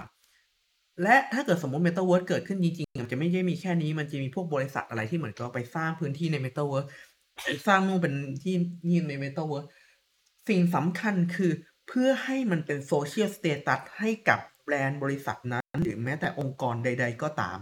คุณจะเห็นว่ามีความคล้ายคลึงกับ NFT เพียงแต่ว่ามันอาจจะทำอะไรได้มากกว่า NFT พวกนี้คือ Interact เนี่ยมันไม่ใช่มองอย่างเดียวกับ NFT มันอาจจะมี Interact อคอะไรตามที่เป็น Interactivity เช่นเหมือนกับเราสามารถไปเดินในพื้นที่นั้นได้เราสามารถเล่นเกมอะไรเล็กๆน้อยๆได้ แต่ว่าตรงนี้เน่ะเราก็สามารถมองได้ว่าเป็นข้อดีข้อเสียเหมือนกัน มันจะไปชนกับเกมไฟล์ตรงที่ คือเกมไฟล์เนี่ย ปัญหาคือเหมือนคนเนี่ยมอง value ในแง่การเล่นมากเกินไป เกมมองว่าเหมือนกับว่าเกมมันสนุกไหมใช่ไหมฮะ จุดแต่จุดเด่นของ Metaverse มันจะเด่นไปทาง Social Status เพราะฉะนั้นถ้าเกิด Metaverse ถูกออกแบบมาให้กลายเป็นว่าคนต้องให้ value กับการเล่น มากกว่าคนให้ value กับอารมณ์ feeling ทำอารมณ์ของ Social Status อันเนี้ยจะค่อนข้างลำบาก Social Status ตรงนี้เนี่ยมันเป็นอะไรที่แพงมากๆ อย่างที่ผมอธิบายไปแล้วในเรื่องของ NFT มันไม่ใช่จริง ๆ มันอาจจะเป็นตลาดสำหรับคนที่มีเงิน เยอะมากๆ เป็นของสะสมเหมือน NFT ก็ได้แค่สามารถสร้างพื้นที่ใน Metaverse ที่มีการยอมรับกันมาก แล้วโชว์กันแค่นี้ก็อาจจะเพียงพอแล้วสำหรับ Metaverse ซึ่งต้องก็ต้องขอบอกว่าตอนนี้ Metaverse ที่ดูดีที่สุดจะเป็นตัว Sandbox กับ Decentraland โดยส่วนตัวผมให้ภาษีมากกว่า Sand กับ Sandbox มากกว่าหน่อยแม้ว่า2ตัวเนี้ยเอ่อถ้าพูดตรงๆ มันก็แบบดูยังไม่มีอะไรทั้งคู่ เพราะว่ามันก็ยังเป็นอัลฟาเบต้าที่เหมือนก็เป็นคนเทสอยู่เลย เพียงแต่ว่าถ้าเกิดเราคิดถึงโลก Metaverse ที่เป็นโลกเสมือนจริง แล้วโลกโลกนั้นน่ะจะเป็นโลกแบบไหนที่จะทำให้เศรษฐกิจเติบโตได้คำตอบคือโลกนั้นก็จะเป็นต้องเป็นโลกที่มีคนยอมรับ เพราะฉะนั้น Metaverse ใดๆก็ตามที่ถูกควบคุมโดยคนคนเดียวเนี่ย มันก็จะไม่ถูกยอมรับ คุณลองคิดภาพสังคมที่จะพูดว่าเป็นเผด็จการก็ได้กับสังคมที่มีความเสรีอยู่บ้าง คนก็จะยินดีไปสร้างอะไรที่มีเศรษฐกิจ ที่มีมูลค่าบนระบบเสรีมากกว่าระบบเด็จการนะฮะโอเคก็สำหรับพอดแคสต์นี้จริงๆ ผมดองไว้นานมากนะฮะกว่าจะพูดจบนะฮะก็ยาวมากเหมือนกัน ก็ไม่รู้เหมือนกันว่าจะมาทำพอดแคสต์ตอนหน้าเมื่อไหร่คิดว่าจะคิดว่าน่าจะเป็นเรื่องเกี่ยวกับ Metaverse แหละนะฮะเออแล้วก็เดี๋ยวช่วงนี้เนี่ยผมอาจจะต้องทำรายการ เอ่อเกี่ยวกับสภาวะตลาดนะฮะขอบนนิดหน่อยจริง ๆ ผมเป็นคนที่หลีกเลี่ยงพูดเรื่องเกี่ยวกับตลาดมาตลอดนะฮะเพราะว่าจริง ๆ ผมมีความคิดอยู่เสมอว่า